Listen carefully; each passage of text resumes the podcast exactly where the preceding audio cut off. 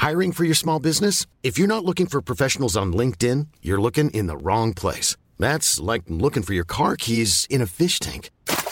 LinkedIn helps you hire professionals you can't find anywhere else, even those who aren't actively searching for a new job but might be open to the perfect role. In a given month, over 70% of LinkedIn users don't even visit other leading job sites. So start looking in the right place. With LinkedIn, you can hire professionals like a professional. Post your free job on linkedin.com slash people today.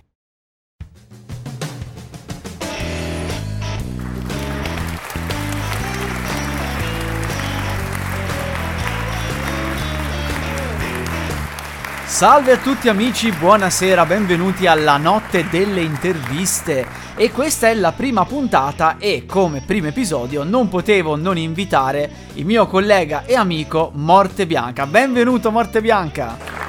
Ciao, ciao, salve a tutti, benvenuti a tutti. Sono onoratissimo di essere qui ospite del podcast Spotifyano. Anche su Spotify è sbarcato Amico Diverte. Ebbene sì, ebbene sì, questo è il, il primo episodio di questo nuovo podcast che ci sarà sì su Spotify ma anche su altre piattaforme podcast. E, ehm, e, quindi benvenuto in questo salottino virtuale, ecco, puoi sederti virtualmente se vuoi. Esatto, con la sigletta, no? Come il, il, David Letterman che saluta il pubblico, ciao, con alle spalle i, tipo i palazzi, no? Esatto, puoi salutare il pubblico, puoi ammirare il panorama che è quello che tutti, tu vuoi, ecco, il panorama che più ti piace. E, esatto. e cominciamo subito con il tuo canale. Allora, tu eh, su YouTube hai iniziato con le creepypasta, giusto? Allora, in realtà questo è divertente. I, i, I, primissimi video su YouTube con me non sono neanche miei, sono del canale di Giulia Gatta e non erano creepypasta. Io, la primissima comparsa su YouTube era un video parodia. È, un, è ancora presente, è il video più vecchio con Morte Bianca, che sono io che ridoppio un video di Favij facendone una parodia. Feci due video del genere e questi fossero stati i primissimi video ancora presenti lì, erano due views, la gente non sapeva che quelle erano le origini, no, di tutto. Poi ho fatto la creepypasta, le origini tutte le creepypasta, sempre su Giulia Gatta, e, e quello è quello che mi ha lanciato, che mi ha dato fama. Io avevo già fatto due video sul mio canale che non erano creepypasta, erano il video su Zeb89 che oggi non esiste più e il video sulla top dei personaggi più potenti mai, mai creati. Poi ho iniziato a fare le creepypasta che sono diventate, per un bel po' sono state, come hai detto tu, la mia unica rubrica fissa. E gli altri video erano più occasionali. Solo dopo ho detto no, adesso facciamo ogni mese anche anime, facciamo anche film. Ah, intanto diciamo a tutti che le creepypasta sono in eh, sostanza storie horror inventate, nate sul web. Noi ci definiamo creepypastari perché scriviamo le storie e le pubblichiamo. È quello che potete vedere o sul canale Morte Bianca o sul mio canale Amico Diverte o in, come in questo caso sul podcast La notte delle creepypasta, che non è la notte delle interviste, è l'altro podcast. Quindi creepypasta sono eh, essenzialmente storie horror nate sul web. Lo dico perché tante persone ovviamente non sanno cosa sono le creepypasta. Poi ci sarebbero le game pasta, che sarebbero eh, storie horror sui videogiochi o su vecchi giochi. E, e, ci sono altre poi categorie. Quindi sì, dicevi, poi ti hai spaziato un po' su altri generi. Sì, perché io iniziai a fare questa recensione di Naruto e ogni mese appunto, come le creepypasta, era una cosa inaudita all'epoca nel mio mm. canale, fare qualcosa ogni mese che non fosse creepypasta. E questa cosa mi lanciò con il tempo. All'inizio non faceva tante views, ma poi con il tempo è diventata una delle cose più viste nel mio canale, in assoluto. E, e, e questa cosa mh, mm, è diventata la prima degli anime. Cioè, una volta finito Naruto, feci Death Note subito, eh, proprio grosso anime subito dopo Naruto, e poi ogni mese anime. E poi feci anche i film nel frattempo. Iniziai a fare Matrix. Sempre si comincia sempre con una roba grossa e poi Inception e poi via via così, capito? E quindi eh, stato, ho iniziato a fare sia creepypasta, sia anime, sia film e questa cosa attirava un po' dappertutto, cioè è chiaro che arrivava il tizio che gli interessano le creepypasta, il tizio che gli interessano i film, il tizio che magari uno gli interessano tutte e due, insomma c'era una vasta eh, fetta di pubblico che è stata attirata. Ok, poi è iniziato anche con i video filosofia, lo ricordo benissimo. Esatto, perché diciamo che la filosofia era contenuta in tutti i video, cioè a prescindere sì, dal... Sì. Da, anche nelle creepypasta, era, se, bravo, era sempre presente, no? Era sempre il sottotema, erano analisi filosofiche, creepypasta filosofiche, ma non erano mai solo video di filosofia in sé per sé. E così mi venne in mente di fare un, uh, un, di iniziare una rubrica di lezione di filosofia. E E sono partito anche lì da zero, da, proprio dagli inizi, inizi, inizi. Anche lì all'inizio non facevo tante views, però con il tempo è esplosa tantissimo perché tutti gli studenti, ogni, ogni anno nuovi studenti vanno a vedersele lì, a ricondividersele, eccetera. Tanto che adesso, se voi cercate Platone su YouTube, anche se non siete iscritti al mio canale, YouTube il primo video che vi consiglia, non la prima playlist, il primo video è il mio. Che è pazzesco. È anche il video in lingua italiana più visto su Platone dopo quello di Scuola Zoo. Fantastico, fantastico. Allora, io eh, vorrei farti una domanda che io credo che non abbiamo mai parlato proprio di film horror o di videogiochi horror in, in modo sos- eh, sostanzioso. Qual è il tuo film horror preferito? Questa domanda credo te l'avranno fatta in tanti. Sì, sì, me l'hanno fatta in tanti. Allora, noi ne avevamo parlato in realtà, se ti ricordi, nella live delle tier list. Avevamo fatto per i videogiochi horror e per i film horror, non so se ti ricordi. Sì, sì. Che mettevamo in ordine. E, ehm, allora, il mio film horror, lo dico sempre, preferito è Shining, oh, certo. che è tra- di Kubrick, tratto da, dal romanzo di King. Attenzione perché c'è anche l'altro Shining, quello più, più, più, più simile al libro, più kingiano. Io preferisco quello di Kubrick. E è il mio preferito perché è un horror, come ho spiegato nel mio video, a 360 gradi. Cioè c'è l'horror infantile, che ti spaventa perché c'è il sangue, le scene spaventose, non i jumpscare, c'è la versione adulta del jumpscare, cioè la, l'improvviso irrompere dopo una lunga tensione, giusto, equilibrato, non buttato a caso. Come diceva Victor Laszlo, no? che se mio cugino in mutande fa bu, ti spaventi, sì, ma non è che fa paura, è proprio una reazione fis- talamica, no? Ecco, questo è. È un, è un horror per adolescenti, perché ci sono tutta una serie di tematiche, l'ansia della violenza familiare, tutto descritto benissimo ed è un horror per adulti, ci sono un sacco di metafore, significati, misteri Lovecraftiani, cose che non ti vengono spiegate, i, i sottotoni sull'olocausto, sul, sullo sterminio degli indiani sì. e poi soprattutto ha una musica e un ambience sì. che per me sono fenomenali, cioè straordinari, cioè sarebbero rilassanti se non fosse che è terrificante. Sì, eh, io ad, ad esempio c'è la scena quella con il barista che da una parte mm. è rilassante, dall'altra è inquietante hai detto benissimo, da una parte è rilassante esatto. e dall'altra è inquietante perché c'è, tutto questo manierismo no, che hai detto tu, c'è il, il, lui che versa piano piano il bicchiere nel, nel, vetro, il suono tap tap, lui che parla, eh, parlano anche in maniera calma, però dall'altro lato ti rendi conto che loro dovrebbero essere soli e lui e tu con la telecamera non sai cosa c'è alle tue spalle, poi si gira e c'è un tizio che ha una faccia sorridente, assolutamente luciferina. È veramente, insomma, ragazzi, Shining per me è il film superiore. Allora, come libro invece? Come libro, eh, questa, questa invece non, questa non mi pare che me l'abbiano chiesta. Il libro horror, giusto? Il libro horror, sì. beh, il mio autore horror preferito è Lovecraft. Sì. E io sono un grandissimo amante di, di Lovecraft come autore in generale. E uh, mi sa che ogni volta che mi chiedono qual è il mio racconto preferito di Lovecraft cambio risposta a seconda di come mi sento. Sì, beh, però eh, è, è, normale. Insomma, è come con la musica, è difficile identificare. È come con, bravo, è, è, difficilissimo. Semplicemente a seconda di, di come sei in quel periodo darai una risposta diversa. Io vi posso dire che ci sono dei capolavori di Lovecraft veramente immensi. Cioè, mi, mi, ricordo quello dei gemelli greci, bellissimo. Eh, quello del castello dello specchio, bellissimo. Quello, quello dei, dei, dei, dei, topi nelle pareti, anche quello bellissimo. Pinkman, però secondo me la maschera di Innsmouth veramente fantastica. Tra l'altro, il nostro amico Libri in Pillole ha fatto esatto. un, adattamento, un adattamento italiano veramente, veramente superlativo di quell'opera. Esatto, e poi alla fine eh, andiamo a capire qual è il tuo gioco horror preferito, videogioco horror. Eh beh, questo è facile invece, questo è facile perché Silent Hill. E Silent Hill, io lo, lo dissi apertamente quando abbiamo fatto la tier list, t- tipo tutti i Silent Hill erano finiti nel, nell'S, o quasi tutti, non mi ricordo. Ehm, io sono un grandissimo amante di Silent Hill, Lovecraftiana, e, sì. Ehm, fino in fondo, influenze pazzesche. Il Silent Hill, eh, sono molto affezionato a Silent Hill 4 eh, che è un po' particolare, un po' diverso dagli altri. Sì, The Room. Silent Hill 1 resta immortale. The Room, esatto, delle musiche veramente, ragazzi, fenomenali. Le Tra musiche sono superlative, superlative. Sì, sì, Akira Yamaoka Esatto. è tutta una roba, veramente ragazzi, è straordinario. E, e- ma Silent Hill 1 resta un capolavoro che è riuscito a, a prendere un difetto grafico e trasformarlo Sì. in un elemento. Questo è veramente talento straordinario. Amico Diverte non me l'ha chiesto, però io ve lo dico lo stesso. Sì. Non mi ha chiesto il fumetto horror preferito. Ok. E io, un po' come un barbatrucco, mi infilo e ve lo dico. Ed è. Allora, il mio autore horror fumettistico preferito è Junji Ito, che è un po' il Lovecraft Certo. dei fumetti, per chi Certo. non lo sapesse. È tutto in- implicato nel body horror. E la sua opera preferita, è, che, mi, che mi piace, è Army of One, che in Italia sta nel volume di Remina, Astro, Astro, Astro Remina, quella, insomma, quella della- del pianeta malvagio che arriva.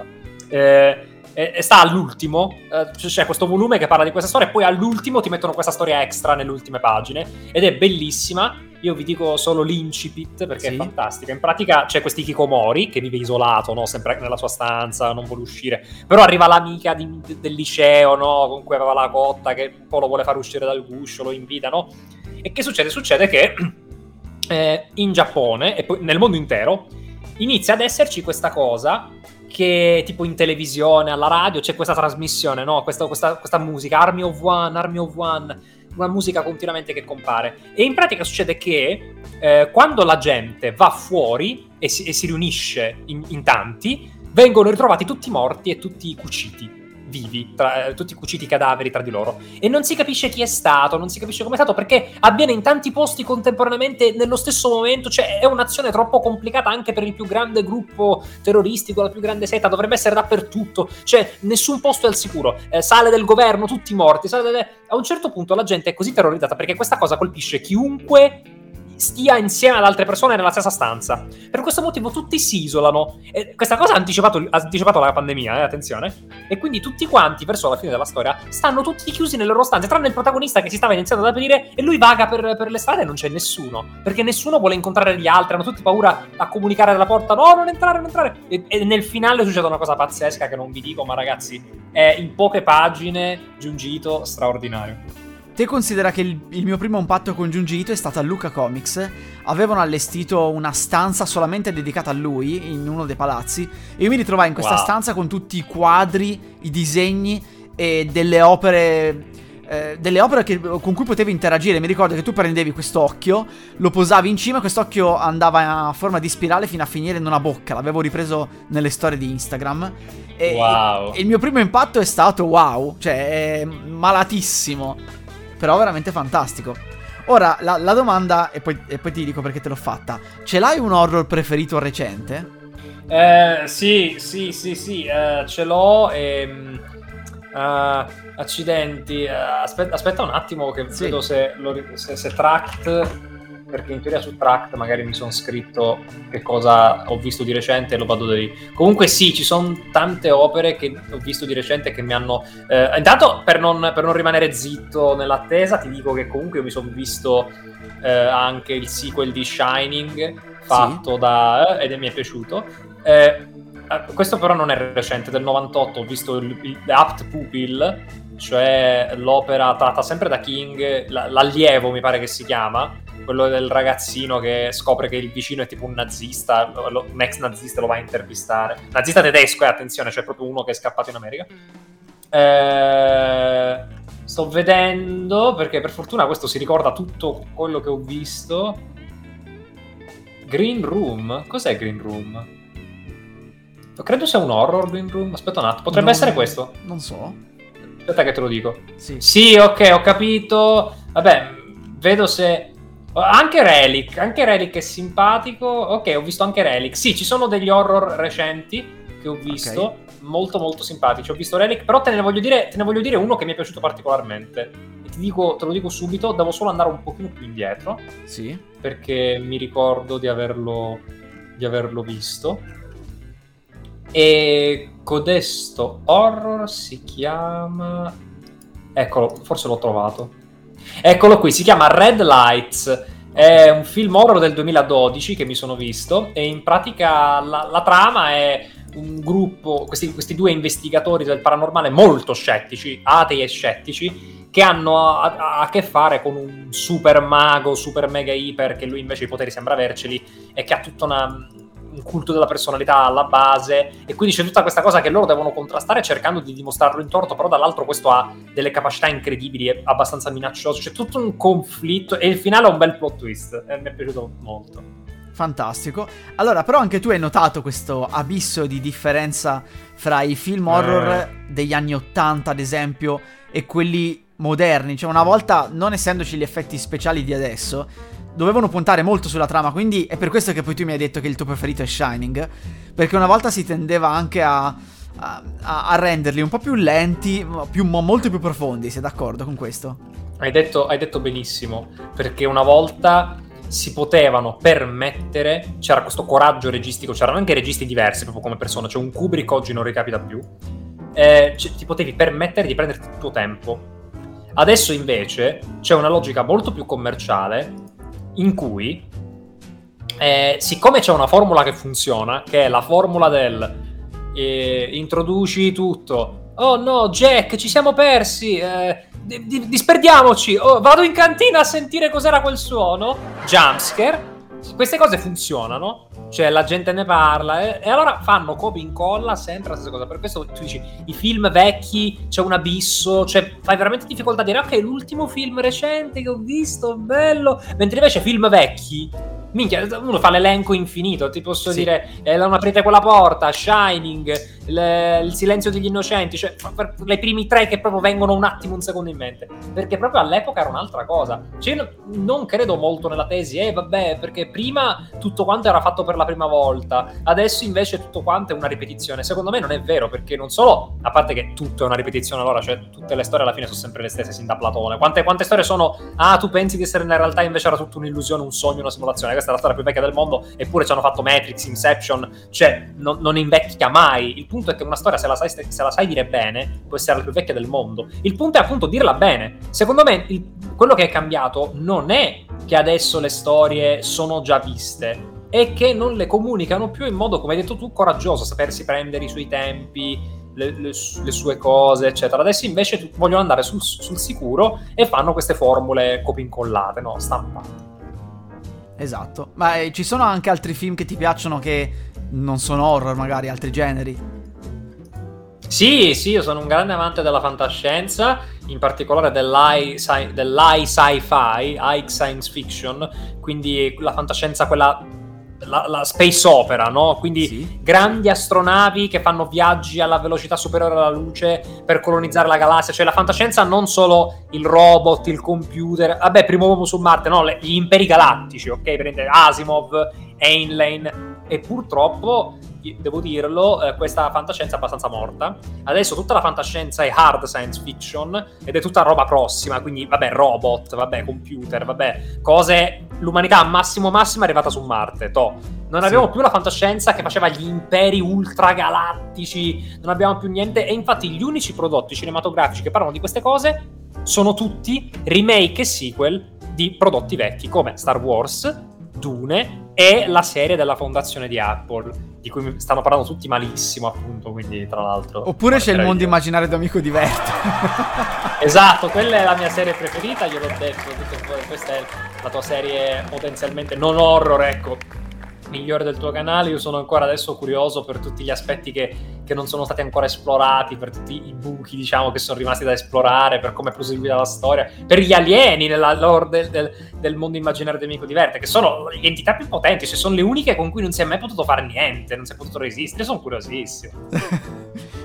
eh, sì, diciamo questo, questo fantasy di eh, colonizzazioni estreme nell'universo eh, viene amato un po' da tutti, però effettivamente mancano attualmente delle, delle opere serie. Eh, eh, sì. sì. forse qualche serie, ecco, più che film. Perché ora siamo nel periodo delle serie TV. Ora, poi con l'avvento di Netflix in Italia, che già qualche anno sono esplose le serie TV, già prima andavano. E per l'appunto, allora, la tua serie TV preferita, film, qual è? E no, serie, serie TV, TV sì, nel senso non anime, intendevo. Ah, ok, ok, ok.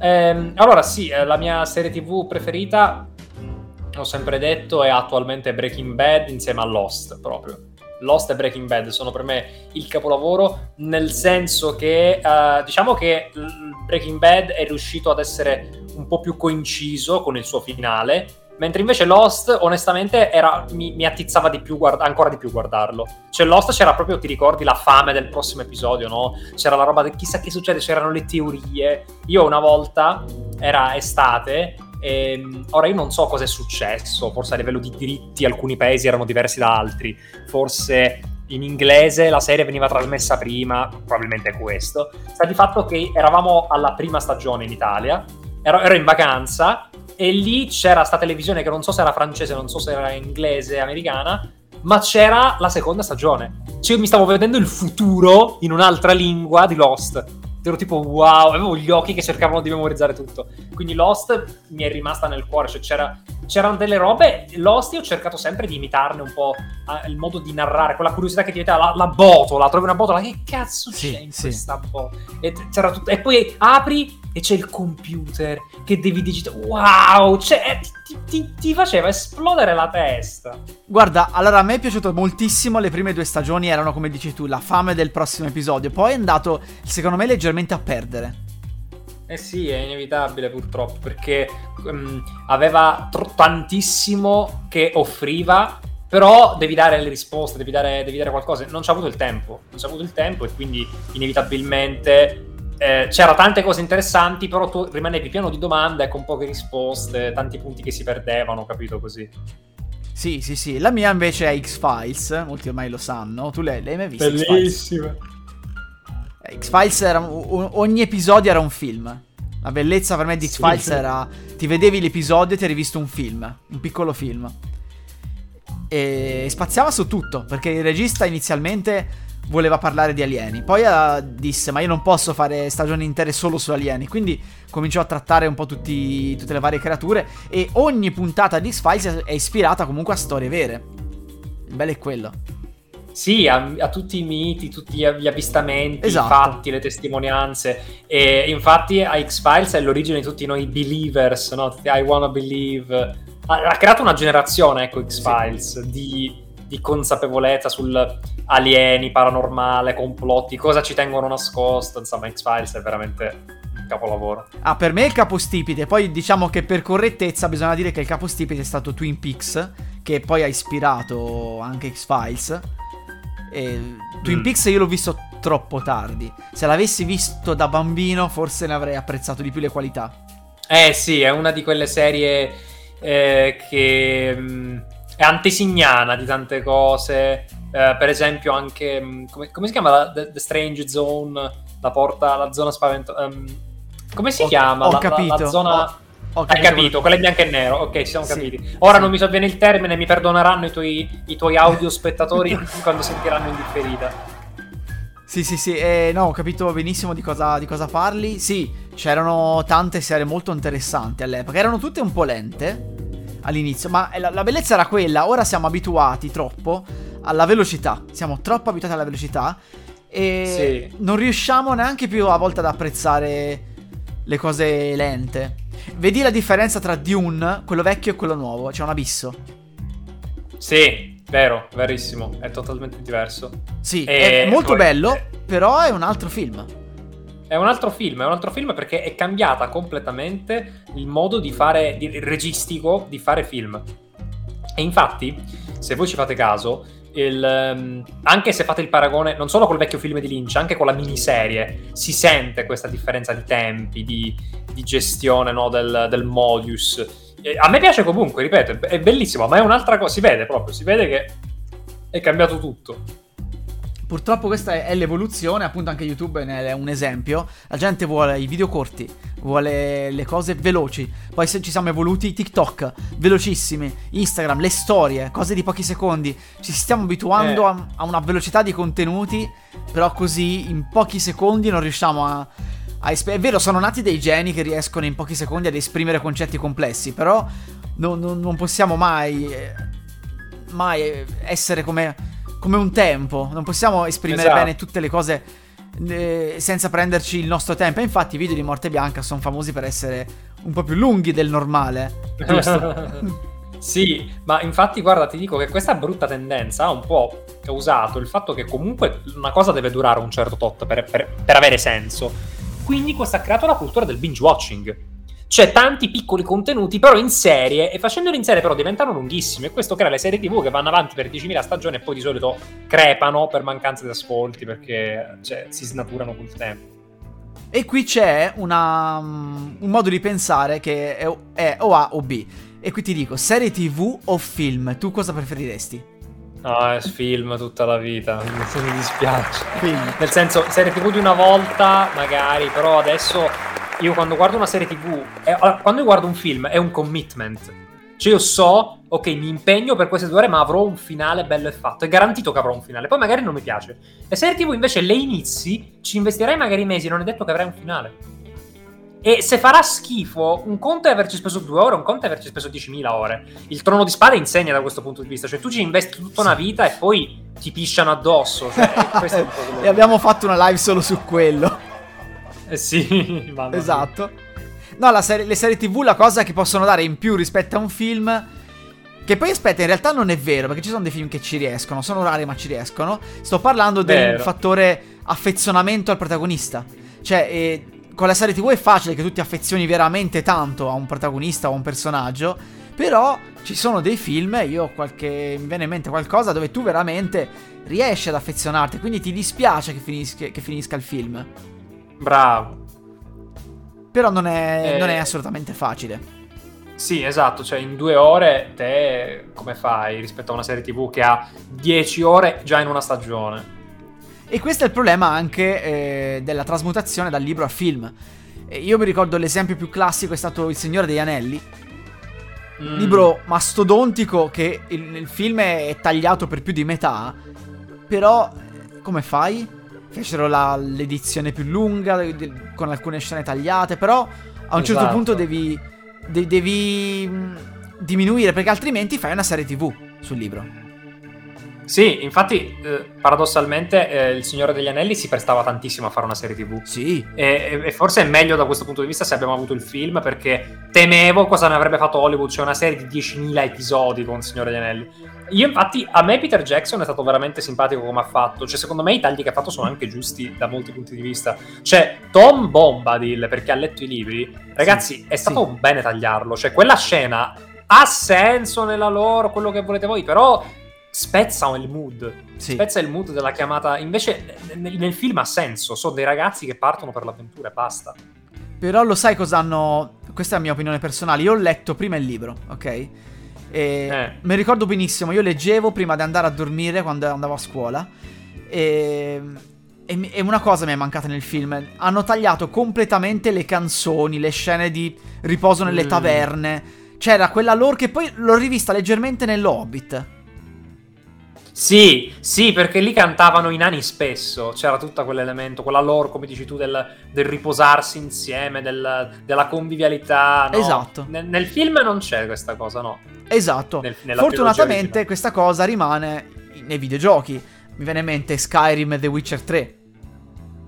Sì, sì, Skyrim, The Witcher, questi effettivamente hanno mantenuto l'elemento eh, del fantasy più tradizionale, no? Sì, dove e... tu ti perdi nelle taverne, puoi divertirti, perdi, puoi esatto. rilassarti. Perché nei videogiochi tu hai il tempo di prendertela con calma. Esatto. Infatti i videogiochi spero che non diventino mai così, che devono diventare tutto di fretta, tutto, tutto in 5 secondi. Beh no, allora, eh, io credo... Io, credo più o meno la pensare come me. Ci sono i giochi, quelli veloci, che sono lì spara tutto, che li fai perché sono belli così.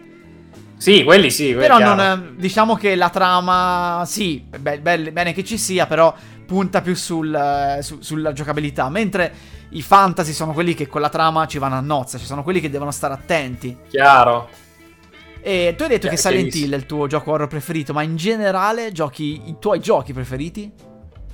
Allora, il mio gioco preferito, l'ho sempre detto, è Harry Potter 2, la Camera dei Segreti per PC, versione PC io sono innamorato di quel gioco, della musica, dell'atmosfera che ha creato. È stato il primo gioco con gameplay emergente che ho mai giocato. Il gameplay emergente è quando i, gli sviluppatori creano una situazione in cui ti sono concesse delle libertà che creano dei nuovi elementi di gioco. Cioè, per farvi un esempio scemo, la gente che su, eh, che, che ne so, su Minecraft ha creato nascondino o uh, a Battle Royale. Minecraft non era pensato per quelli, però ti dà la libertà di farlo. Oppure GTA San Andreas, la gente che si mette a volare con la macchina, a spaccare tutto, a fare le challenge di correre inseguiti dalla polizia, tutte cose che non sono comprese nel gioco, ma il gioco ti dà la possibilità di fare tutti gli elementi con cui le costruisci tu.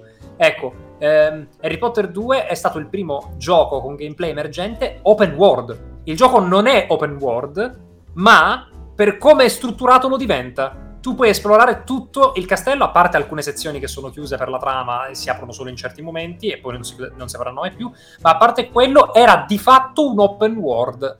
Ed era bellissimo perché io da piccolo Hogwarts, la letterina, no? il mondo dei sogni, e potevo esplorare Hogwarts col comando mio. È una cosa. Infatti, ho visto che c'è qualcuno che ha ricostruito la sua mappa su HTC Vive. E già solo per quello devo procurarmi l'HTC Vive per, per vivere lì. Una volta, prima di morire lo devo fare.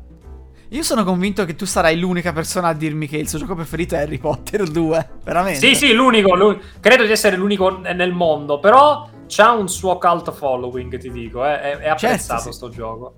No, allora tanti dicono GTA San Andreas perché effettivamente eh, certo. è, è, meraviglioso. Sì, Skyrim e The Witcher 3 che sono i miei due e sono molto scontati, ma io ho tanti giochi vecchi, è che bisogna, bisogna distinguere il fattore nostalgia da, mm, da, da, dall'oggettività perché io se mi dici ma Bravo. ne devi scegliere uno, ok, Fate of Atlantis che sarebbe della LucasArts, eh, è praticamente insieme a Monkey Island. E Indiana Jones è un punto e clicca, ma uno dice ok, ma è un punto e clicca, sì, ma a parte che era il primo punto e clicca dove la trama si divideva in tre. Quindi tu potevi a un certo esatto. punto del gioco scegliere come proseguire, poi si riunivano i percorsi verso la fine. E la cosa più saggia da fare era salvare il gioco alla fine e ricaricarlo all'inizio per rifare gli altri due percorsi. E così ti vedevi esatto. tutto quello che c'era da vedere. Però è più un fattore nostalgico, perché sì, i pregi c'erano, la musica è bellissima, ispirata a quella di mm, John Williams. Però sì, effettivamente ci sono tanti altri giochi. Ai tempi della LucasArts, ad esempio, molti mi direbbero Monkey Island come gioco preferito. Eh sì, tantissimi. tantissimi. E per me non lo è perché... stato solo perché l'ho giocato molto dopo. Esatto, esatto. Io sono proprio fuori come età per queste cose qui. la, cosa che diciamo spesso io e Amico Diverte è che lui appunto il primo suo gioco horror è stato eh, la, eh, Alone in the Dark, il sì, primo, sì. mentre invece il mio fu Alone in the Dark The New Nightmare, cioè il, il sequel, no? quello più recente.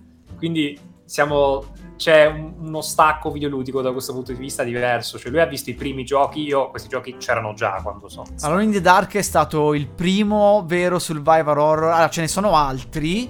Ce n'è uno per Amiga, se non sbaglio. Adesso non ricordo il nome, però. Il primo survival horror con il personaggio visto dall'alto alla Resident Evil, alla Silent è stato il primo Alone in the Dark. E non è stato un gioco fatto così così, un gioco fatto male, è stato un capolavoro, quindi hanno iniziato proprio col piede sì. giusto. E poi anche no, il 2, il 3, li ho fatti tutti e poi lì arrivò, mi ricordo, Resident Evil 2 feci, anzi non l'1 ma il 2. E lì divenne il mio survival horror preferito di sempre. E tra l'altro, vedi, vedi, vedi, vedi come anche, anche in ambito videoludico le grandi serie del passato sono sempre loro che hanno ancora il comando, no? Alla fine sempre di quello parliamo. Horror, parliamo sempre di Resident Evil, eh, fantasy, parliamo sempre di Elder Scrolls, eh, open world, parliamo sempre di Fallout e GTA, cioè sono sempre loro. No? Tutte serie molto vecchie, se guardate i primi capitoli. Sì, al contrario dei film eh, che si sono esauriti negli anni 80 con eh, gli Halloween, eh, i venerdì 13, Nightmare. Sì, qualche volta hanno fatto un film, degli scontri, però hanno, hanno terminato perché la, l'epoca degli slasher è finita negli anni 80 e primi 90. Però sì, invece sì. nei giochi stanno cercando di continuare. Tante volte fanno i reboot. Vedi Tomb Raider, sono andati avanti un po' e poi hanno cominciato a fare i reboot. Eh sì, perché a un certo punto ti conviene così per a cercare da un lato di accattivarti il pubblico magari più giovane che non si è visto, non si è giocato tutto, eccetera, nuova grafica, nuovo tutto, e dall'altro lato puoi anche stravolgerti, sei più libero con la trama, ecco. Ehm... Mi sto dimenticando quello che volevo dire, aspetta, eh. La filosofia dell'Alzheimer. no, quel video, madonna, mi viene in mente quel video. Ah, che tri- ah, vero, ho fatto un video con quel titolo, vero? Me lo dimentico sempre. Allora, eh, quel video che eh, ho visto, dove c'è quella, quell'album dove ti simula la Eh. progressione dell'Alzheimer. Everywhere at the end of time. Sì, è inquietantissimo. Sì, sì.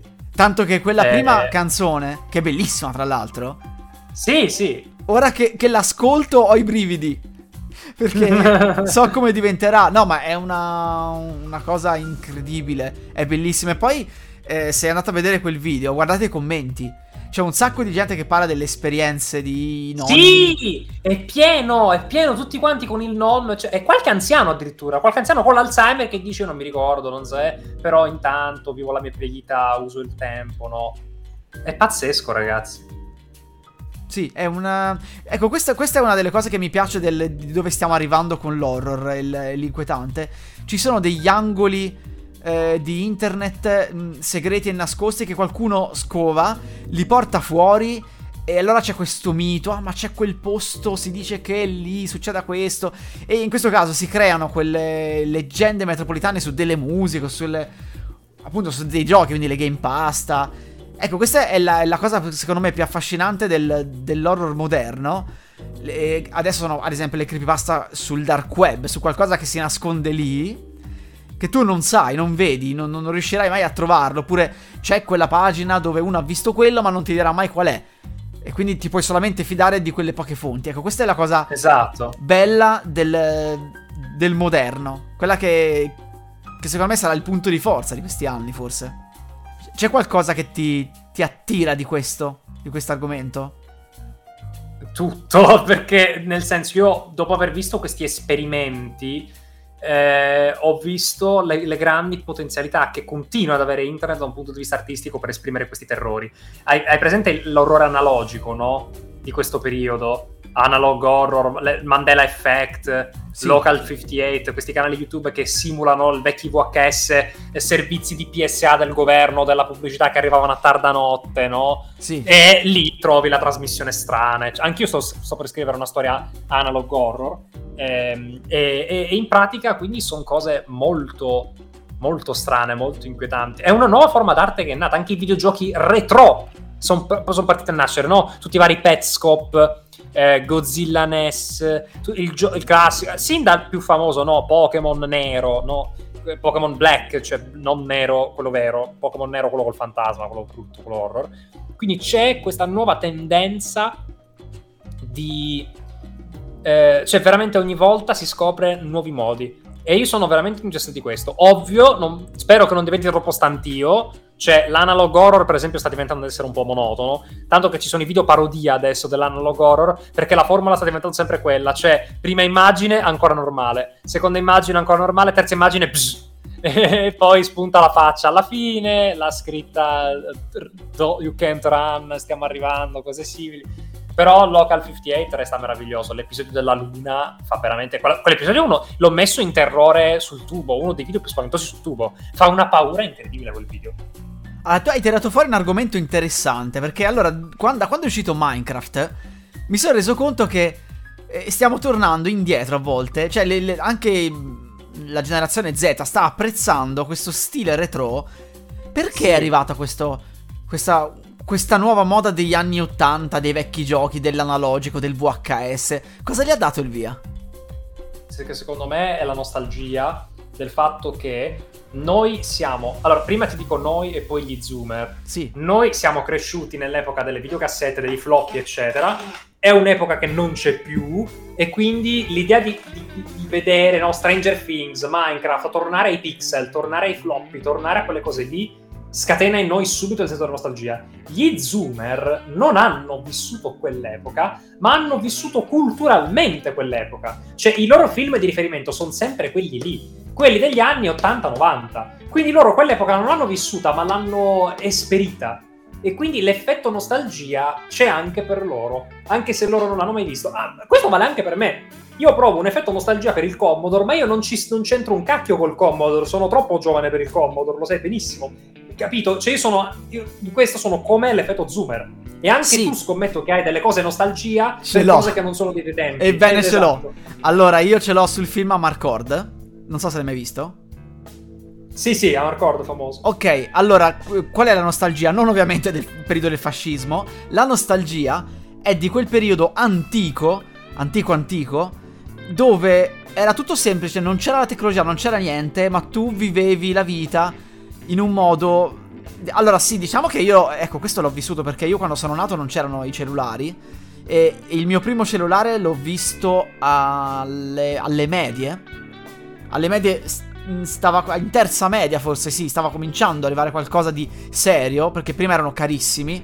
Quindi io fino alle medie l'ho Sì. vissuta questa, que- questo stacco, questa, questa, questo non avere la tecnologia se non solo la TV.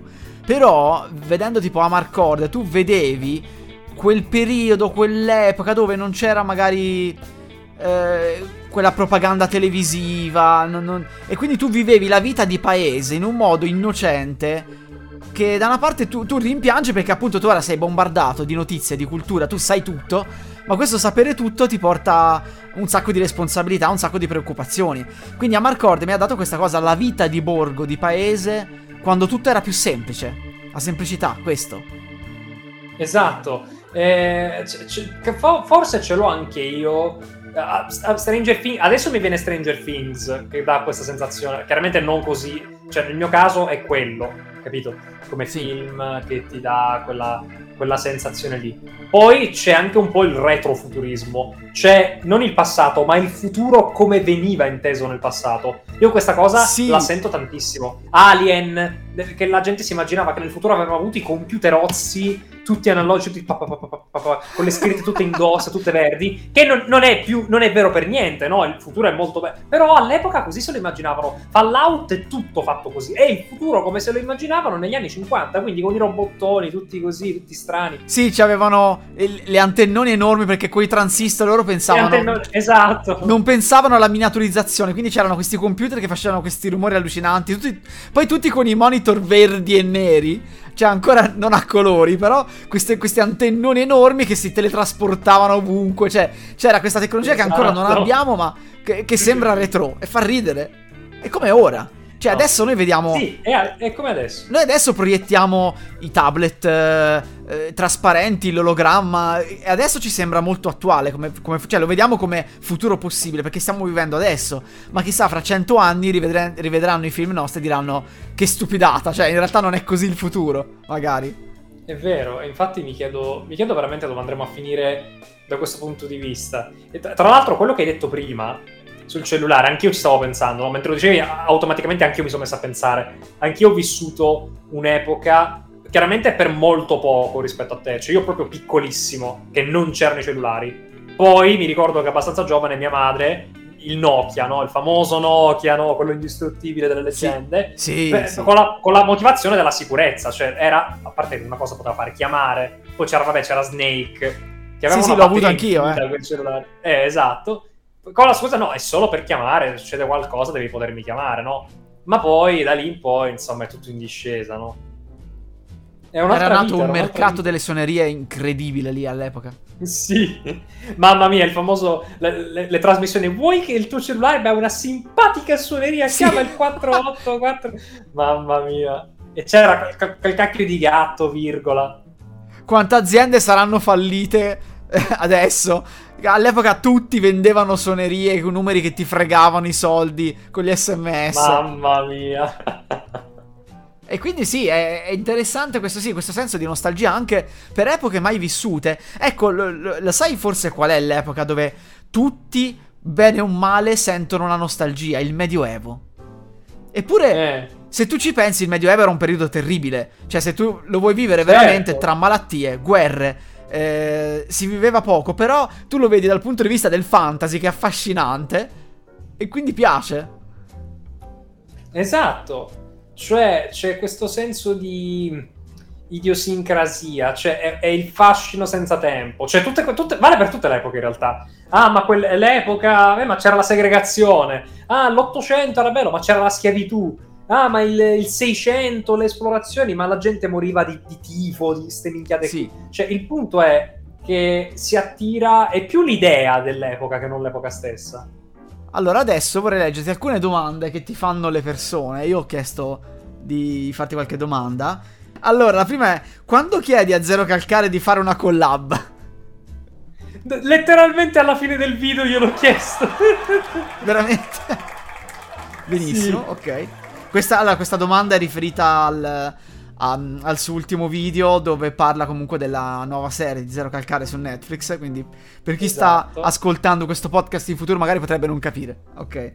Esatto, guardatevela, guardatela. Esatto. Allora, altra domanda. Studi veramente medicina o stai specializzando? Ma non solo, ma a parte, scusa, mentire sulla... È, è illegale. Cioè, si potrebbe venire, non so se... Cioè, guarda che ci sono delle conseguenze se uno dice di avere una carica che non ha, uno studio che non ha. Io non ho detto mai a che livello di studi sono arrivato per il semplice motivo che la gente si calcolerebbe la mia età.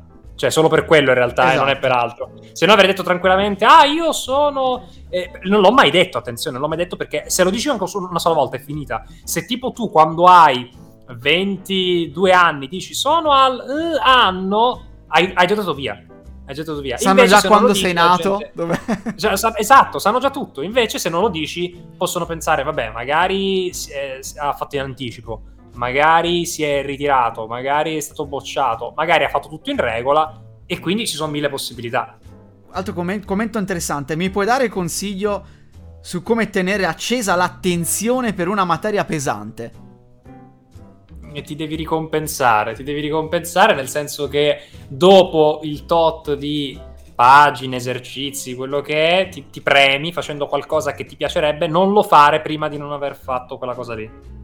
Ok. Ah, questa è bella. Quanto legno potrebbe rodere un roditore se un roditore potesse rodere il legno?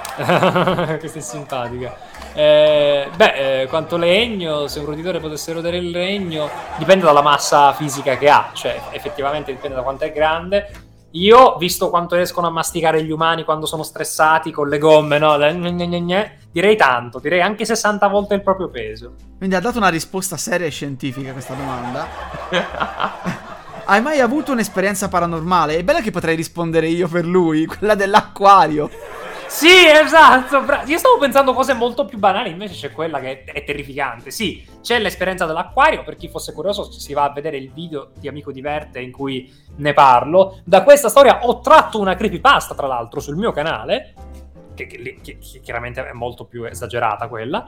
E a parte quello, l'ho sempre detto, io ho avuto una vita molto noiosa, cioè non mi è mai successo niente, io, le storie sono tutte grandiose, eccetera, ma nella vita non è successo nulla. Ho avuto delle esperienze strane che non sono facilissime da spiegare, ma nulla di inquietante, nulla di eclatante, tutte cose che scommetto se uno volesse fare il pelo e il contropelo si troverebbe una spiegazione per tutto. Eh, alla fine, più che le cose inspiegabili che sembrano paranormali, il bello sono le cose inquietanti. Cioè che una spiegazione ce l'hanno, ma è una spiegazione morbosa, no? Sì, esatto. Poi c'è se tu potessi rigiocare un videogioco, rileggere un libro, rivedere un film molto caro, come se fosse la prima volta, quale sceglieresti? Clannad, proprio subito, proprio subito. Queste erano le domande. Vuoi aggiungere qualcosa? C'è qualcosa che vorresti dire di te? Eh, niente, guarda, ti posso dire questo, che molti hanno questa curiosità sulla facoltà, no? Sì. Di medicina e chirurgia, cioè dicono ma medicina e YouTube che, che c'entra oppure come fai. Ma vi dico che in realtà è solo questione di organizzazione. Cioè, se tu ti organizzi, puoi fare anche cose più pesanti, puoi stare anche in facoltà più, più pesanti o per più tempo e nel frattempo lavorare, ok? Anche a lavori più pesanti di YouTube. Quindi, secondo me, è solamente questione di organizzazione. Anzi, io vi posso dire che le conoscenze mediche sono state utilissime per la scrittura delle creepypasta. Soprattutto tantissime sì. storie, si sente proprio tanto. E molti me l'hanno scritto, molti hanno detto guarda si vede, molti colleghi mi hanno scritto guarda si vede, guarda questa è una cosa che so benissimo ti insegnano a quell'anno lì, a quel corso lì. E, e quindi dicono, da un lato ci si riconosce, dicono ok sì effettivamente hai fatto, però è anche un modo per dire guardate che è una cosa che la studi, a prescindere se poi eh, a, prescind- a, prescindere dal, dal, dall'ambiente lavorativo che fai, cioè per esempio un dermatologo non, non, avrà mai granché di cardiologia da usare nel suo lavoro, ok? Sì, che ne dica. Però comunque sono delle conoscenze che se tu sei uno scrittore ti ritornano. Sicuramente, sicuramente. E infatti ho dovuto studiare diverse cose anch'io per, per alcune creepypasta. Però è inquietante. Ok, allora ringraziamo Morte Bianca per essere state qui alla prima puntata della notte delle interviste. Eh, grazie, grazie, sono, sono lietissimo di essere stato ospite qui al, al Late Show con, con Amico Divertusa e spero che il prossimo ospite si diverta tanto quanto me.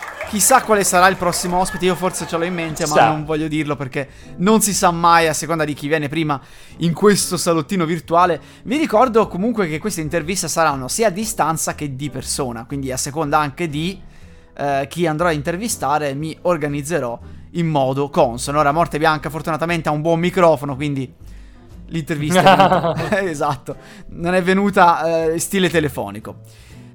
È il momento dei ringraziamenti e dei dovuti credits. Ringrazio tutti i fan di Morte Bianca che si sono ascoltati l'intervista e ringrazio i compositori delle musiche utilizzate nella notte delle interviste e sono audionautics.com, musica in Creative Commons by Attribution 3.0 e Kevin MacLeod del sito incompetech.com, la musica in Creative Commons by Attribution 4.0 utilizzata sua è Back Bay Lounge, Octo Blues e Ultra Lounge. Ovviamente ringrazio anche Morte Bianca per essere stato qui alla notte delle interviste. Beh ragazzi, buona serata a tutti voi e grazie per, per aver ascoltato. Viva Spotify e lo streaming della libertà! Vi torneremo prima o poi!